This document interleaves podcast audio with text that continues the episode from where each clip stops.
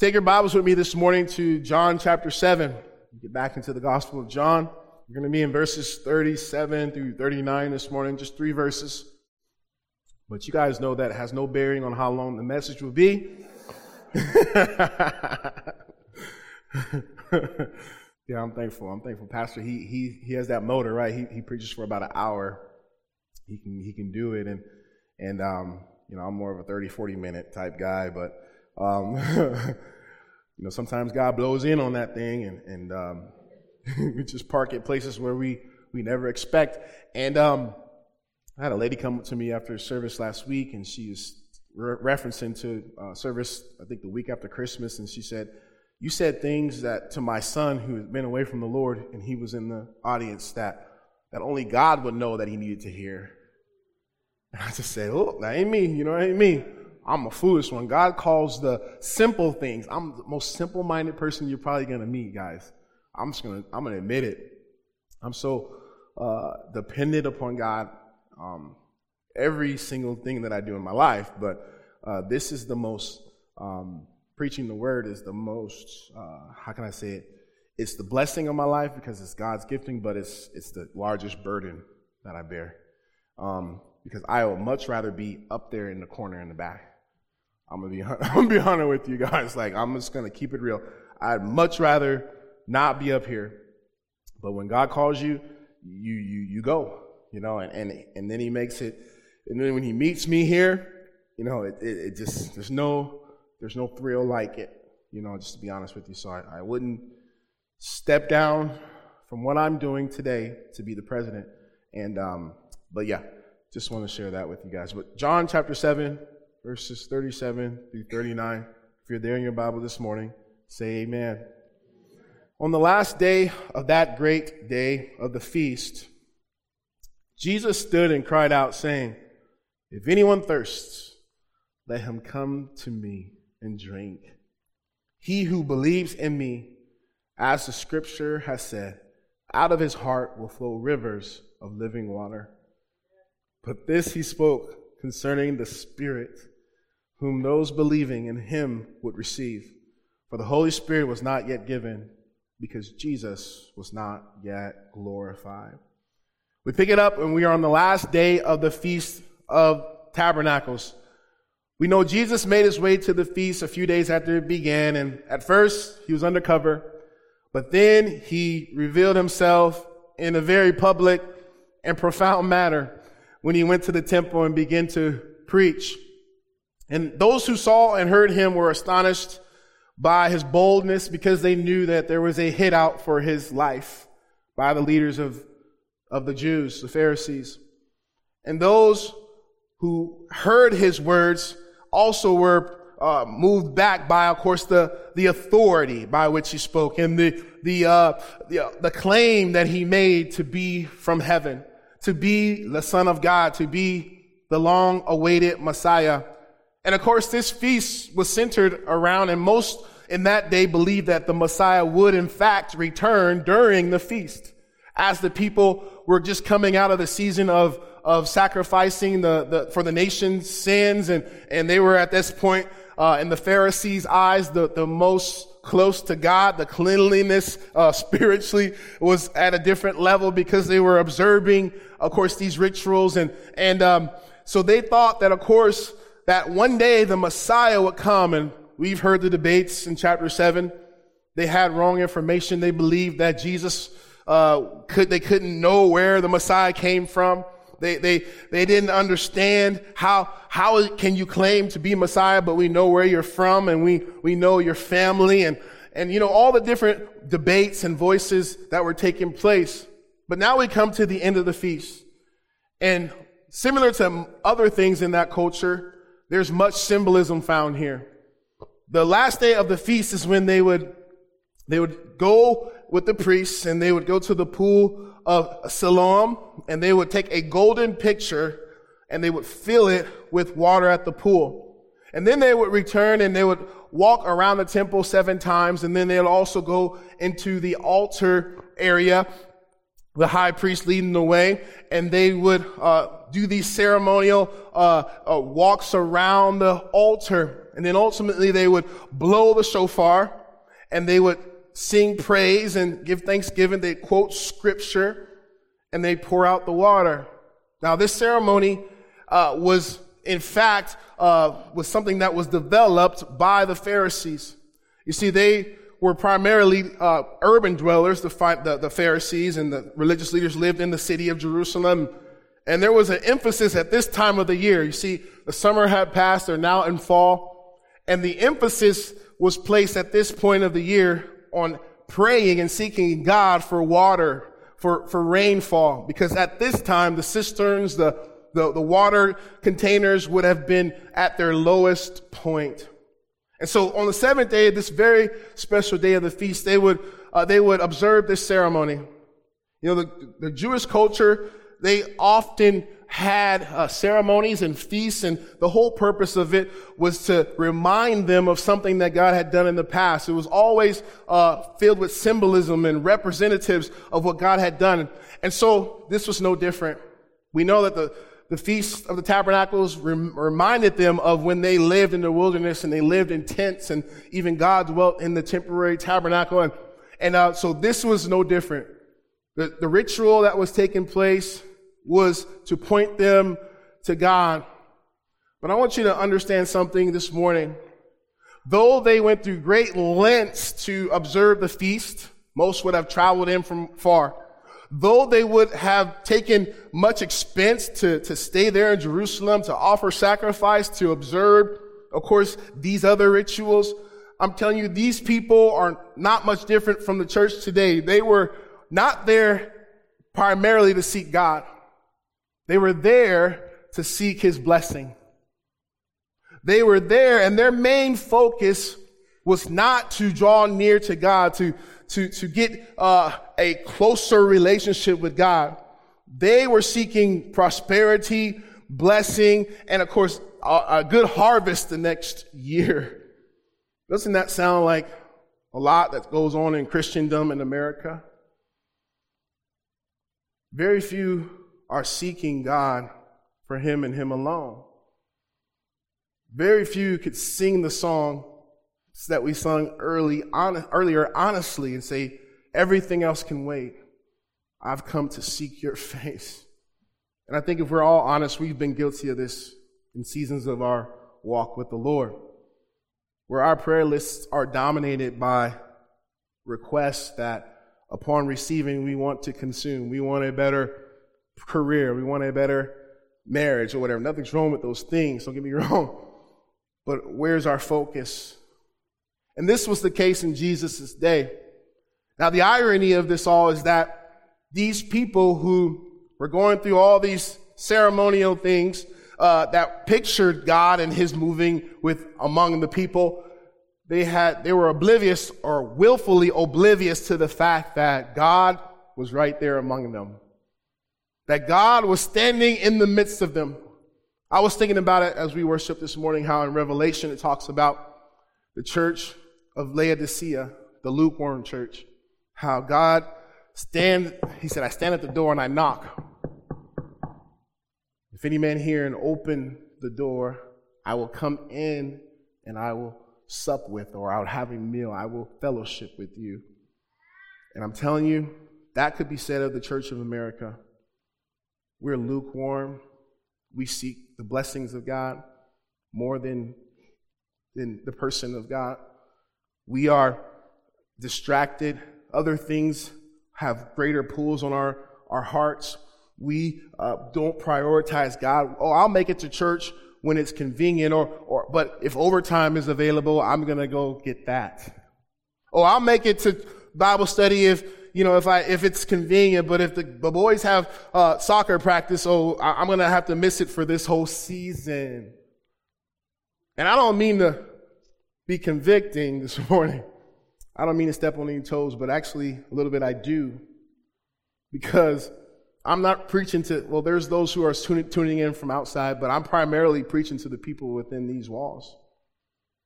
And I'm telling you, too many of us have allowed things to distract us from seeking God. And we will not find Him if we don't seek Him with all of our hearts.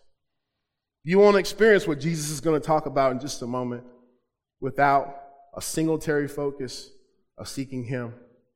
These people, they were like us.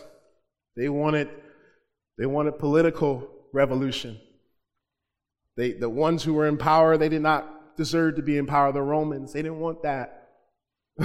they, they were seeking uh, financial blessing. And they were looking, uh, they were experiencing taxation, undue taxation. They were experiencing, uh, uh you know, all this type of persecution, and, and, it affected their their their resources too. And um, so they were seeking God that He would take the Romans out the way, that He would give them a harvest, and and that they would once again be uh, the the envy of the world. But they weren't really seeking God. They were content to not have a move of God in their generation, just as long as they were comfortable. Are we content to not see a move of God in our generation, just as long as we stay comfortable? Just as long as we can still vacation every year?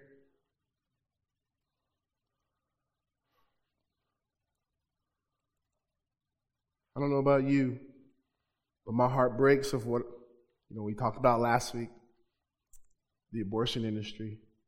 My heart breaks to see America and the school system in America now. My heart breaks to see young teenage girls right now. Uh, suicide within teenage girls is skyrocketing.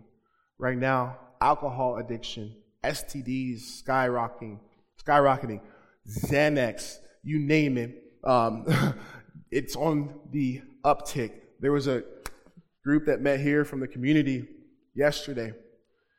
And um, we had some, some high powered people on the stage yesterday. We had the sheriff of, of the entire sheriff's department, Villanueva.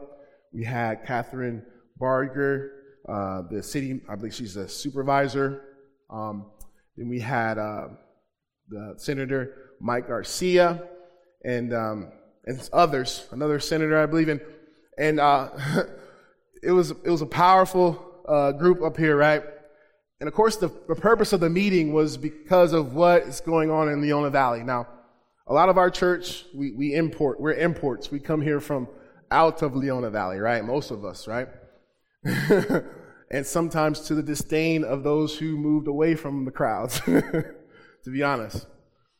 But um, a lot of people in our church do live in this, this uh, community, and um, they've noticed, and others in the community have noticed, the, the cartels and the, the drug uh, enterprises that have been buying properties here locally and starting illegal grows. Um, the number is staggering. I, I, heard at some point there was 30, 30 of these operations here in Leona Valley. And um, yeah, and these, of course, people come and they, they threaten Leona Valley residents to, to keep quiet and they bring this illegal activity and it's not pretty.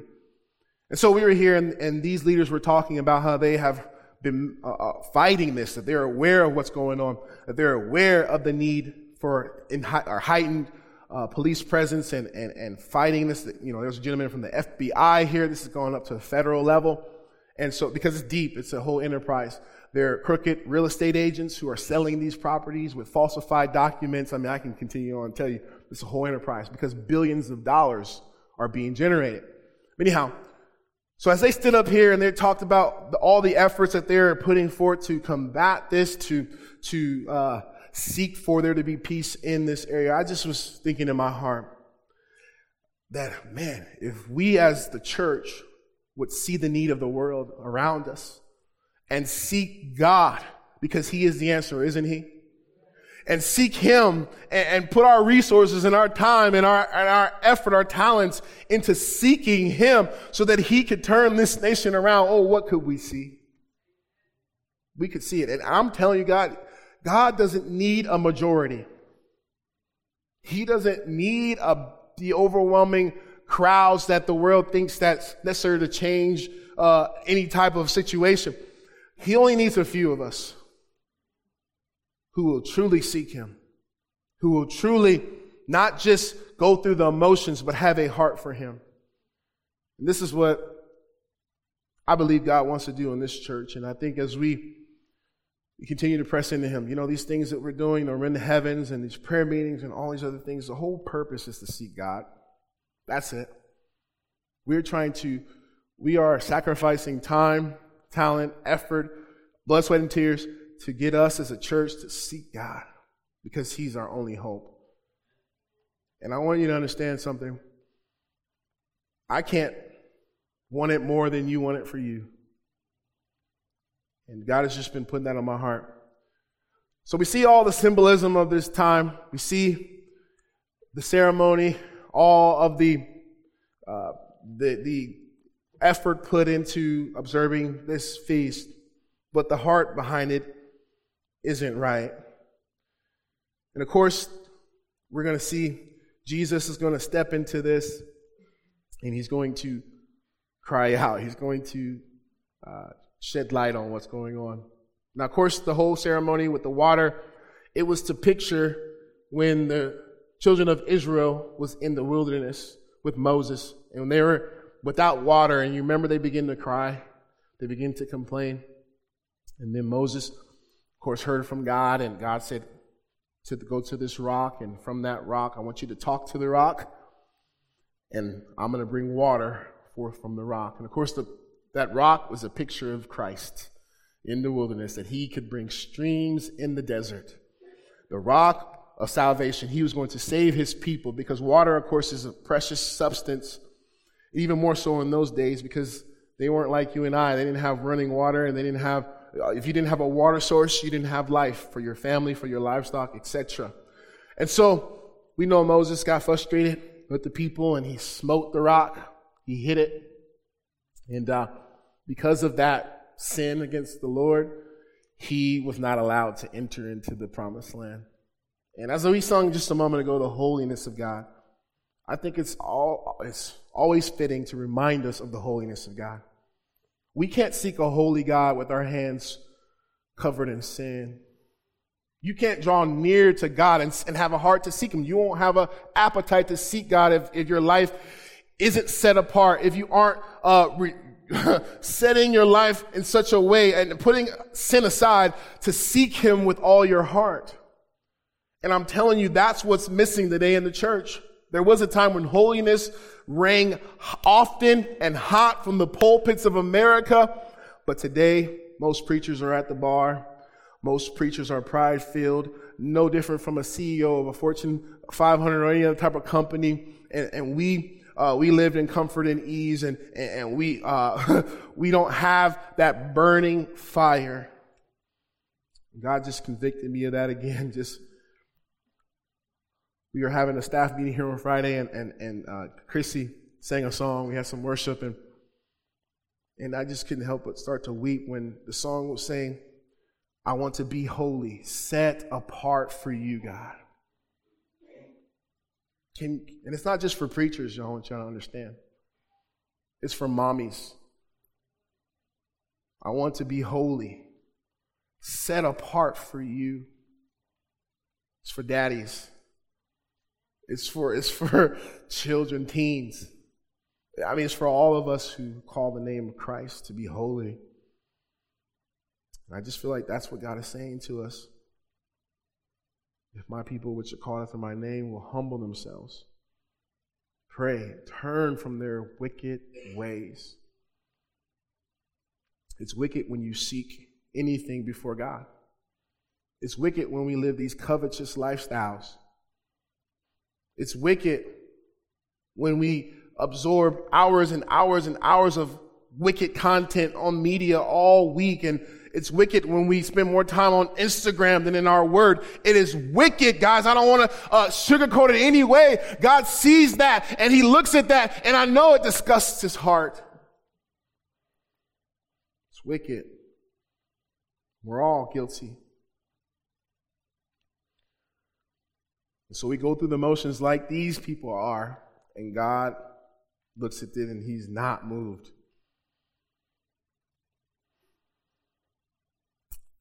So we see a lot of symbolism. We see the ceremony. But we're going to see Jesus step up in the middle of this. And his timing is always impeccable. He's going to preach a message. You know, sometimes the greatest messages are the short ones. I was telling the earlier service how the first time I preached in a church was out in the country of Taft, California, about two and a half hours from here. And uh, six or seven people, the average age was about 75 in the church. but God bless them. They, they just wanted someone to come and preach to them. They didn't have a pastor. And so I went and I preached my heart out, and it was 10 minutes. and uh, some of you are like, okay, Pastor, bring that one out next week. Not a chance. Anyways, so Jesus steps up and he's the greatest preacher of all time. And he sees the illustration of what's going on. He knows that it's symbolizing him. And he says this I want you to see Jesus stood and cried out. And once again, I just I don't want to rush through this. He stood up and he cried out. The word there in the Greek, it, it, it, it meant to, to lift your voice in solemn announcement. He, he, he was not bashful when he got up and he spoke this. He, he cried it out and he wanted everyone to hear it. He wanted no one to be confused what he was about to tell them, what he was about to say. And he, he cries out, the Bible says. He stood up and this was not normal.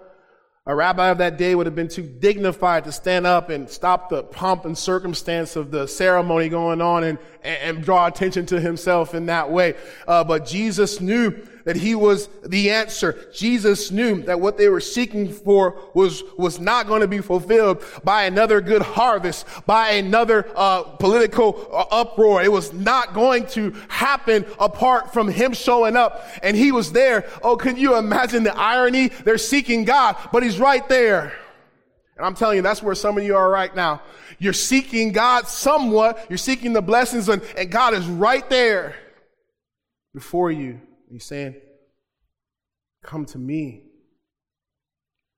This is what he says. He says, Come to me. If anyone thirsts, he says, let him come to me and drink. Oh, this is a significant invitation. I want you to understand a few things about this invitation.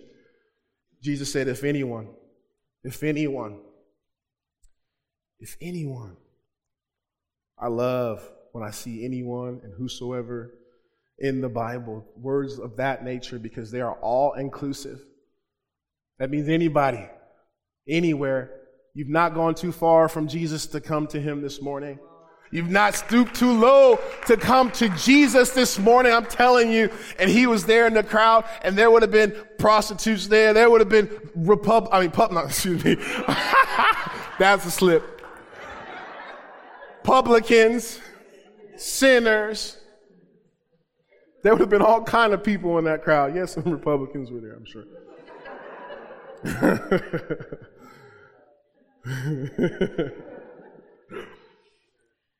but he made this invitation and he made it loud and clear. Oh, what a savior. As I was thinking about it this morning, he is so much. But the the sweetest thing to me is that He's my Savior. He saved me. I was on my way, I was on my way to a Christless hell. He sent two teenagers, and that's why I love I love teens, because God uses teenagers. And they knocked on our door. And they invited us to a Christian camp, and my mom just felt led to let us go. And it was at that camp that I received the Lord Jesus Christ as my Savior. You know, when He saved me that day, He was saving me from my past sin, but He was also saving me from my future sin. You know, I hadn't done too too much. I was a sinner. Don't get me wrong. I, I share with my kids. I'm very open with my kids about my sin. I remember just getting caught one day shoplifting in the store and running from the, the security, and uh, you know, getting caught and and just I, I tell my kids these things because I I hope that they won't re uh, go down those roads. They don't do the same things. And um, I was a sinner at nine. I was had my my issues, and God saved me then. He saved me from my future sin. He saved me from the fornication that I would later get involved. He saved me with the alcoholism that I did for a short stint. He saved me from all the other worldly pursuits that I went on after in my teens when I turned away from him. And, and you know, we preach very uh, transparently here because I'm hoping that some teenager will hear me and not have to go through that pain and suffering and the and have the scars and the shame that comes with walking away from God, but that they would seek him with all their heart all the days of your life, oh, you'll never regret that.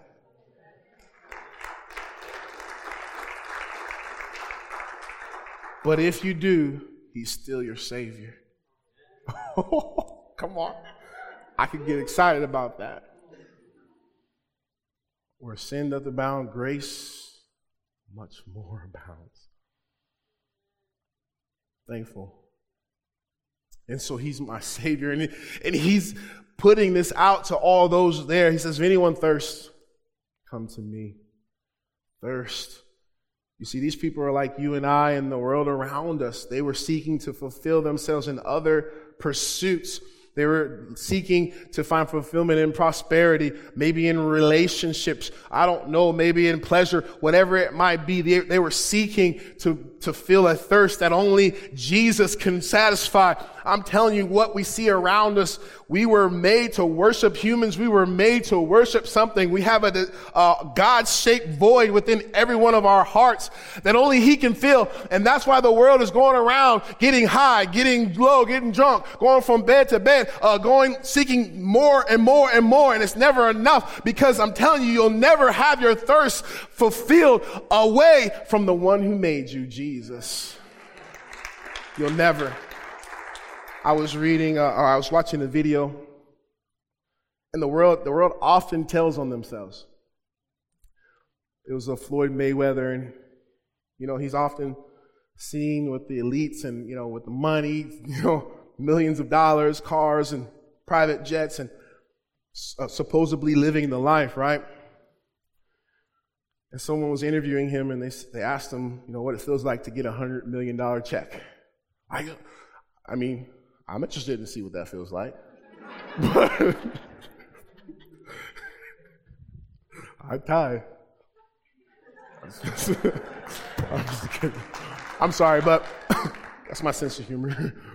but anyhow, this person asked him that question, and he said, Well, to be honest with you, it doesn't really feel like much. He's like, Honestly, the, the check that I got when I was just coming up, the first big check that I got that was $100,000, that one felt far greater than I got my first $100 million payout. You see, because he spent his life in pursuit of money and he thought that it would fulfill. So when he initially he had the, the endorphins when he got that check, you know, but soon it waned. Oh, how many of you have been there? You, you wanted to get that, that muscle car or that, that bigger house or, or that raise at work or you, you, you're single and you wanted to get married and soon after you got married and Maddie, don't, don't, don't be upset. you realize you married another sinner and it's the honeymoon's over real quick. Or you got that check and you realize, hey man, more money, more problems. I'm just gonna be honest with you. What, is, what did Solomon say at the end of his life? Everything under the sun is vanity and vexation of spirit. He said, I got everything.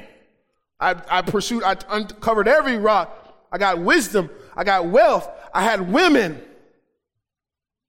And all it did for me was made me even more depressed.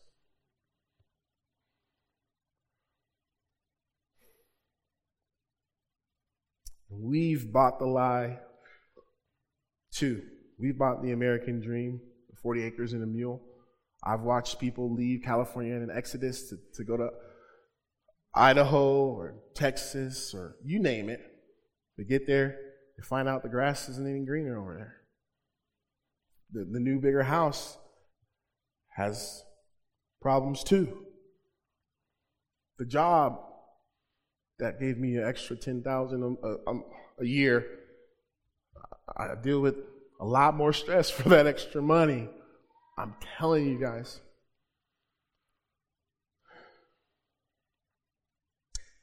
Only Jesus can satisfy. We, we were wired to find pleasure, to seek pleasure. We were. But ultimate pre- pleasure is found in the person of Jesus Christ.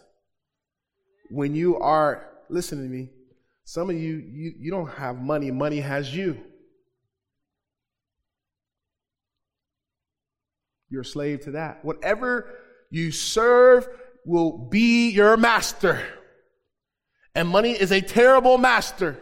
And your spouse is a terrible master. And your kids are a terrible master. But Jesus, He's perfection. Oh, He might ask you to do something, but he'll give you the grace to do it. He'll give you the strength to do it. He'll walk you through it. He'll see it through. Oh, my friends, I want to tell somebody today, oh, you can forsake this world because this world, the whole system, it is not of God. If you love the world, you're at enmity with God. But I'm telling you, if you give your heart to Jesus, a lock, a stock and barrel, I'm telling you, you will never regret that uh, a, a minute and a moment in your life. I promise you. I'm sorry. If you're not a Christian this morning and you're thirsting and you've tried all the others, religion doesn't even fulfill.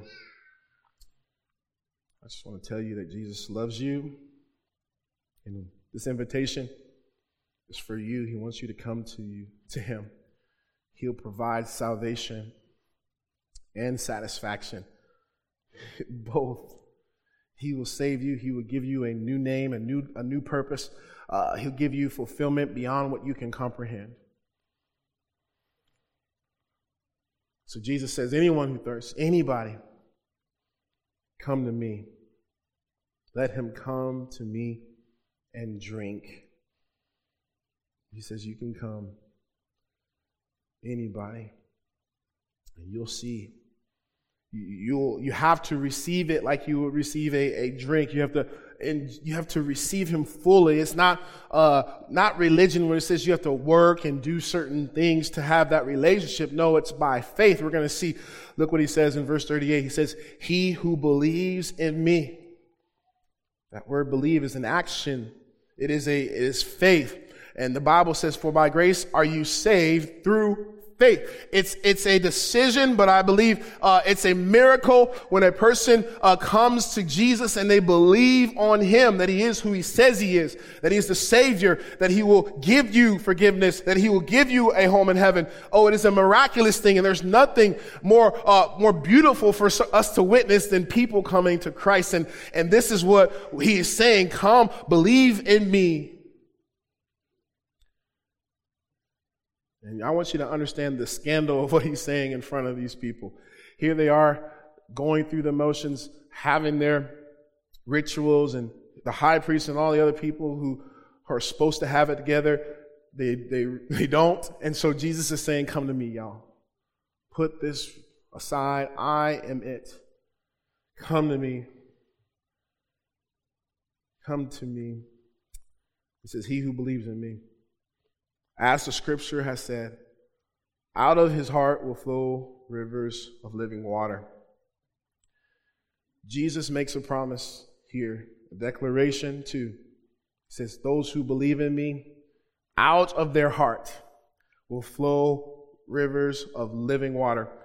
Now, of course, the heart isn't speaking of the organ in our chest that pumps the blood, speaking of our seat of emotion, the innermost part of you where you, you are uh, at your bare minimum, you, who you truly are is, is what the Bible's, t- your, your consciousness, your, your, your, your intellect, your, I mean, so the heart means this, it means just your being.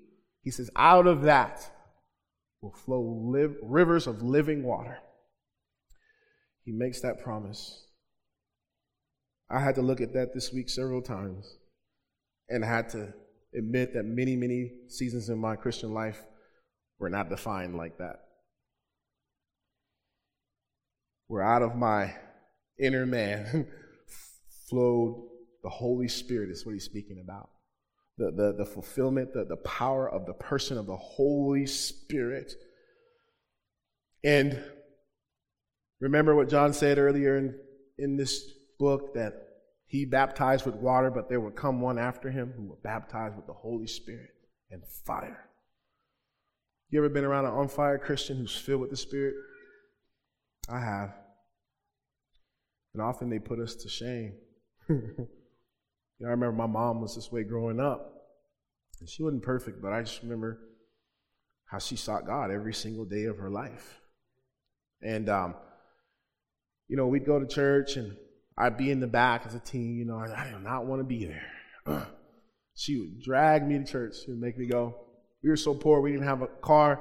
So we'd ride this, this hot, stinky bus with a whole bunch of other families. And here I am. I'm a, playing varsity basketball. You know, I'm, I'm popular at school. I thought, I thought I was it. You know what I mean? And on Sundays, you'd find me on that bus. oh, so humbling. when I turned 18, she couldn't make me do it anymore, and that's when I began to stray. That's when it went downhill even more.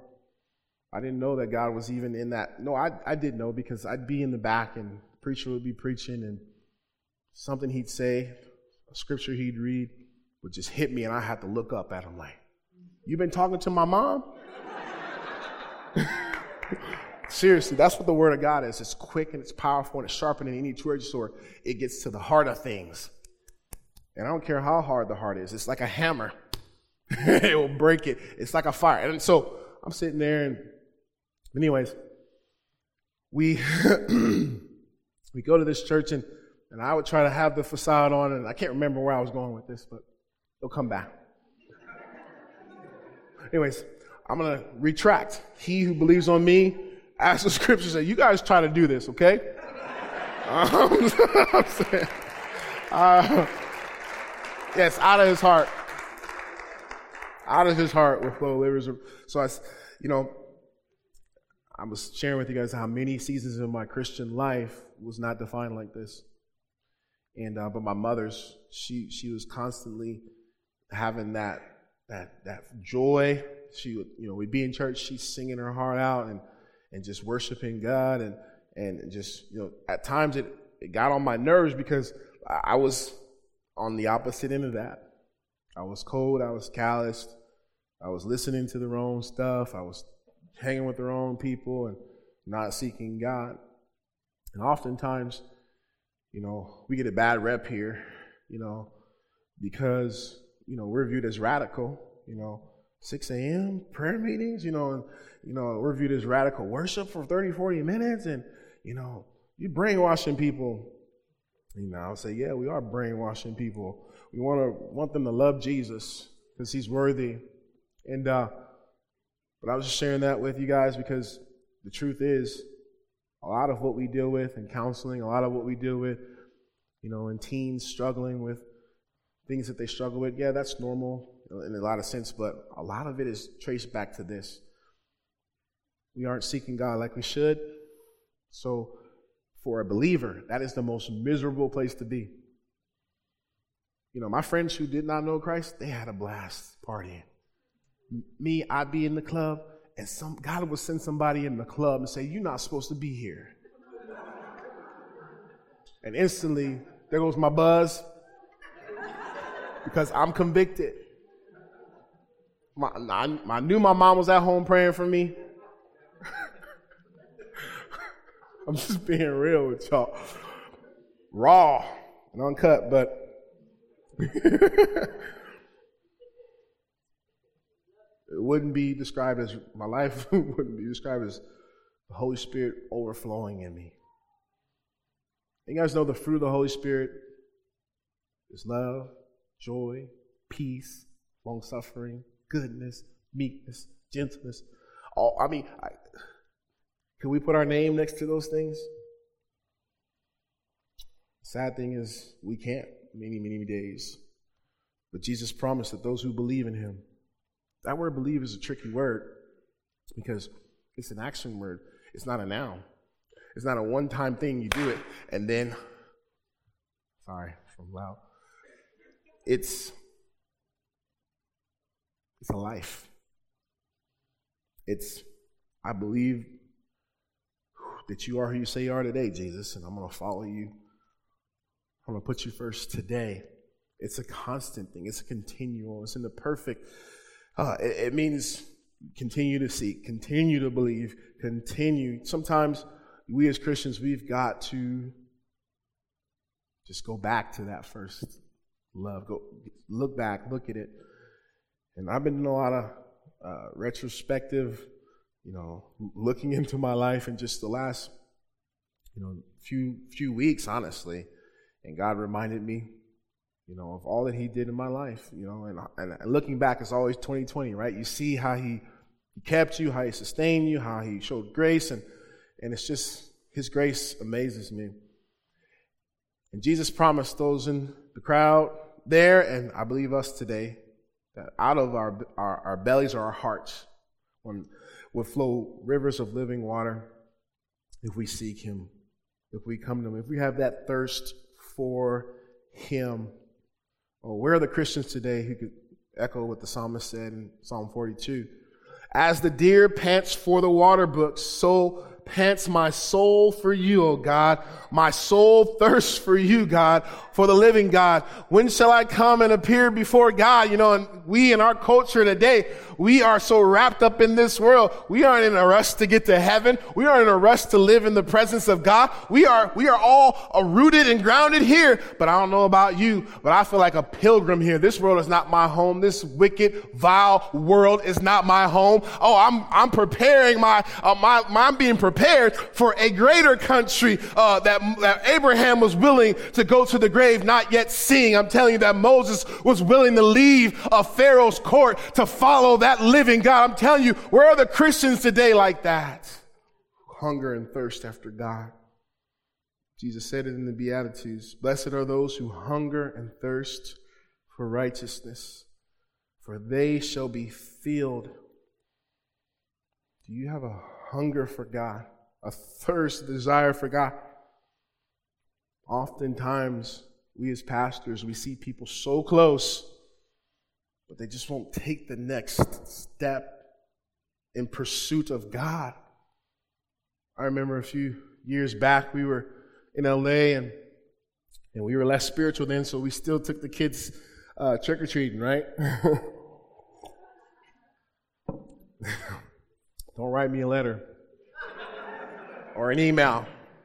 We're not doing that anymore, but so we were out and um, we have um, a group with us. We, we actually drove to Burbank with a pastor friend of mine and his family, similar ages of their children. And so we, we went in his neighborhood because we lived in the hood and it's not really safe.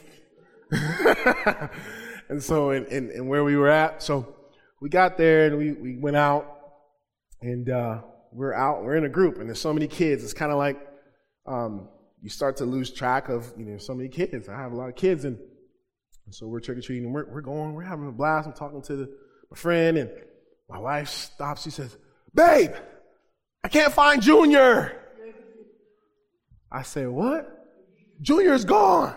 She's screaming at this point. She's crying. Oh she drops all that she's doing, and she's looking everywhere. We can't find him for a good, it was about 10 minutes. Let me tell you, that was one of the scariest experiences of our lives. And we're seeking him like we've never saw anything. And we find him, he had messed with another group of people. And uh, he, he was so busy eating his candy, he had looked up, he was just walking, and we saw him, and it was like the greatest thing we ever saw. You know, seeing our son, that he was okay. And I'm telling you, we often talk about it here, but when have we sought God like that? Like everything depended on it. Everything does depend on Him. He is the hinge by which everything turns on. And we've got to seek Him like that. You're trying to build a family? Oh, I read in my Bible those who build a house on sand. When the storm comes, there will be a great fall of that house.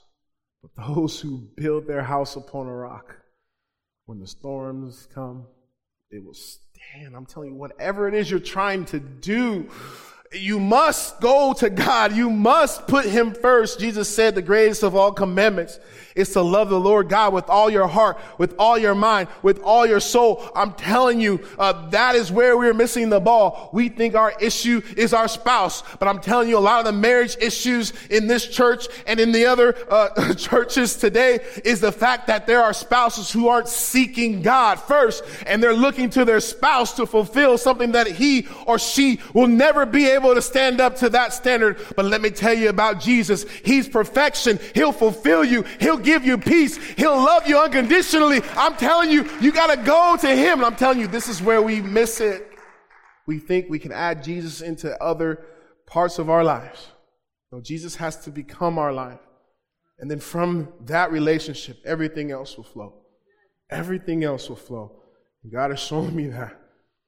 I thought it too. I remember seminary. I was looking at, you know, sometimes Facebook puts up these memories, right? And I remember I was in my first or second year of uh, seminary, and, and uh, there was a joke going around the preacher boys in the college that preachers need wives, which is true. We just, that's what we'd always say, man, I need a wife. You know, we just always, that was our focus. And um, we thought, you know, we get a wife, man, we'll be ready to serve. We'll be, you know, you know, this, this, and that, whatever we thought. And um, you know, then I was looking at that. Some of my friends, God was gracious to me. He, he didn't he didn't let me rush. He, he he he didn't let me get ahead of him in that area. I'm so thankful I got my wife. But I had buddies who rushed, and the first girl they started to date, they married. And I, I can tell you that many of those marriages dissolved very quickly. More of my friends are divorced now than are married. And I think it was because, like we were seeking a wife, we should have been seeking God. You seek God. I'm telling this to somebody single in here today. You seek God and you look to your right, you look to your left, and if somebody's keeping up with you, that's who you need to start talking to. And I think God will know the desires of your heart. I think He will He'll fulfill the other needs too. But the most important thing is, is that person seeking God, or is they are they seeking me more than God? then run as far as you can. And when my wife came back into my life, she was seeking God. She wanted God's will. I waited a whole year to talk to her because I was seeking God. I knew God had called me. And um, I just remember the conversation I had with one of our Sunday school uh, small group teachers. He, he said, Hey, have you thought about talking to Erica? I said, Yes, sir. and I just spilled out all of everything. And, and uh, he said, Man, you got rocks for brains. You need to go. This girl, she's on fire for God. She's doing, I mean, you need to. And I did. I listened. I got counsel. I got godly counsel. And I'm telling you this I know this is another rabbit trail. What happened to getting godly counsel before you make decisions like who you marry? I'm, I'm saying your parents, you know, young ladies, let me say this. Your daddy, if you have a, one at home, should have a say. That, that may be archaic, but I'm telling you. And young men, you seeking a wife, you should, you should value your parents' input. And, um, but anyways, that's a rabbit trail. Because it'll save you a lot of heartache. I promise you. And so, out of our heart will flow li- rivers of living water, is what Jesus promised. This is a promise. And um, we've got to ask the Lord if, if this does not describe our Christian walk in, in, in some instances. No one will do it perfectly. Jesus was the only one who walked perfectly, and the fullness of the Spirit dwelled on him um, at all times. Uh, the oil of gladness, the Bible says in Hebrews, was, was, was full on Jesus. He was always in perfection. We do things, we're leaky vessels, we grieve the Spirit, we fall short, we lose our cool. so then we got to come back. got to seek Him again, right? Anybody, you know, the altar, that's not a formality in a sense. That's us saying, God, I, am broken. I, I, I failed this in this area. I need you to restore me. I need you to, to, to fill me up again. Fill me up again. I, I was on repeat as I studied for this sermon. Fill me up, God. Fill me up because I'm a leaky vessel and sometimes I, I lose my cool. Sometimes the kids uh, get on our nerves. I'm telling you, sometimes, you know, I'm not who I should be. But I'm telling you, every time that I come back and I repent and I ask God to fill me up, oh, He meets me right there. He's gracious. And it's my desire that I don't have to I don't have to keep tripping at the same things, you know? And I know that's some of your desire. And the answer for that is to seek God more, to be more filled with God than with your, yourself. Like what John the Baptist said, He must increase, I must decrease. And Jesus said, He promised that we could have this fullness in our life of His Spirit. Now, John in verse 39, he gives a commentary of what Jesus preached there at the feast. He says, But this he spoke concerning the Spirit. So, Jesus, when he's talking about the rivers of living water, you remember when he talked to the woman at the well and said, You have, you come and drink of the water that I give you and you'll never thirst again. It'll be a wellspring of you. It'll continue to, to bring life and vitality and fulfillment. This is what Jesus was speaking about. He's prophesying of the day where the Holy Spirit would come and he would indwell those who believe on him. He says, but concerning the Spirit, whom those believing in him would receive for the Holy Spirit was not yet given. Remember what Jesus said, uh, we'll see later in John 14, that it is expedient for me to go away because then he will come, the comforter, and he will ever be with you. He'll live in you and he will empower you and he will convict the world of sin and he will comfort you. And he said, greater works you will do, not greater in, in degree, but greater in scope, uh, greater in number as far as what we would do. Because I want to tell each and every one of you something in here this morning. I want to encourage you. I want you to leave out of here with a skip in your step because the living God lives within you if you're saved this morning. The power of God lives within you. The Holy Spirit of God lives within you. There's nothing impossible for Him. But we don't, we don't see the fullness of that because we don't seek Him like we should. And John goes on to say that the Spirit would come and it would come after Jesus was glorified. Now, of course, he's referencing when Jesus would go to the cross and shed his blood for this world. Oh, the cross. This week I went to Calvary again in my mind.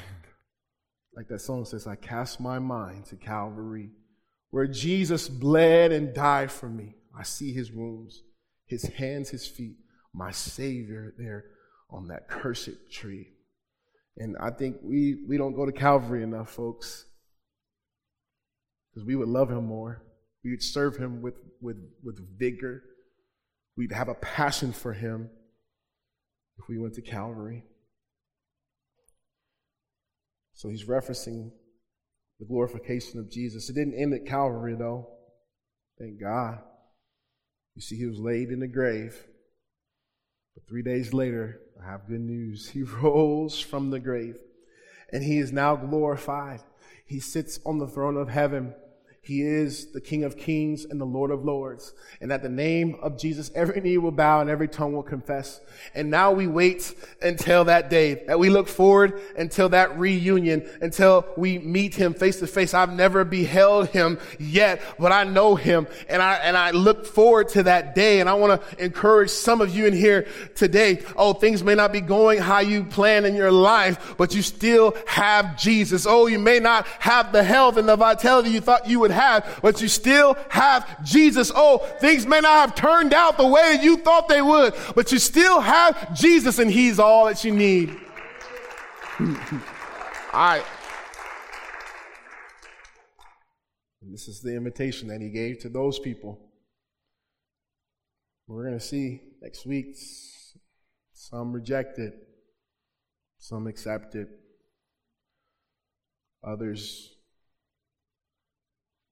Let's put it off. And I want you to understand putting it off is rejecting. Because Jesus, he was so clear in who he said he was that you had to make a decision. He wasn't just a good man, he was God. And if God is saying, Come to me, either you come or you don't. And many people don't. And our heart here is that you would come. If you don't know Christ this morning, you can come to him. This invitation still rings true. He wants to save you. He wants to save you. And this morning, if you're a Christian, his promise still is true. That you can experience the fullness of the Holy Spirit in your life, where it's like a flow from a river, where you, you are seeing the fulfillment of all God is. I don't know about you, but I want more of Him. I need more of Him. And we can have it. We just got to seek Him. And that's what I'm setting my life apart to do. Seek Him in the early morning. Seek His face in prayer. Seek Him in worship. Seek Him. And I promise, and He's promised that He will meet you. Every time the Word of God is presented, preached, it calls for a decision. And today, maybe your decision is to to return to the first love, to open that door and to seek God with all your heart again. Or maybe it's for you to receive Christ for the very first time. And if that's you, we would love to walk with you do that.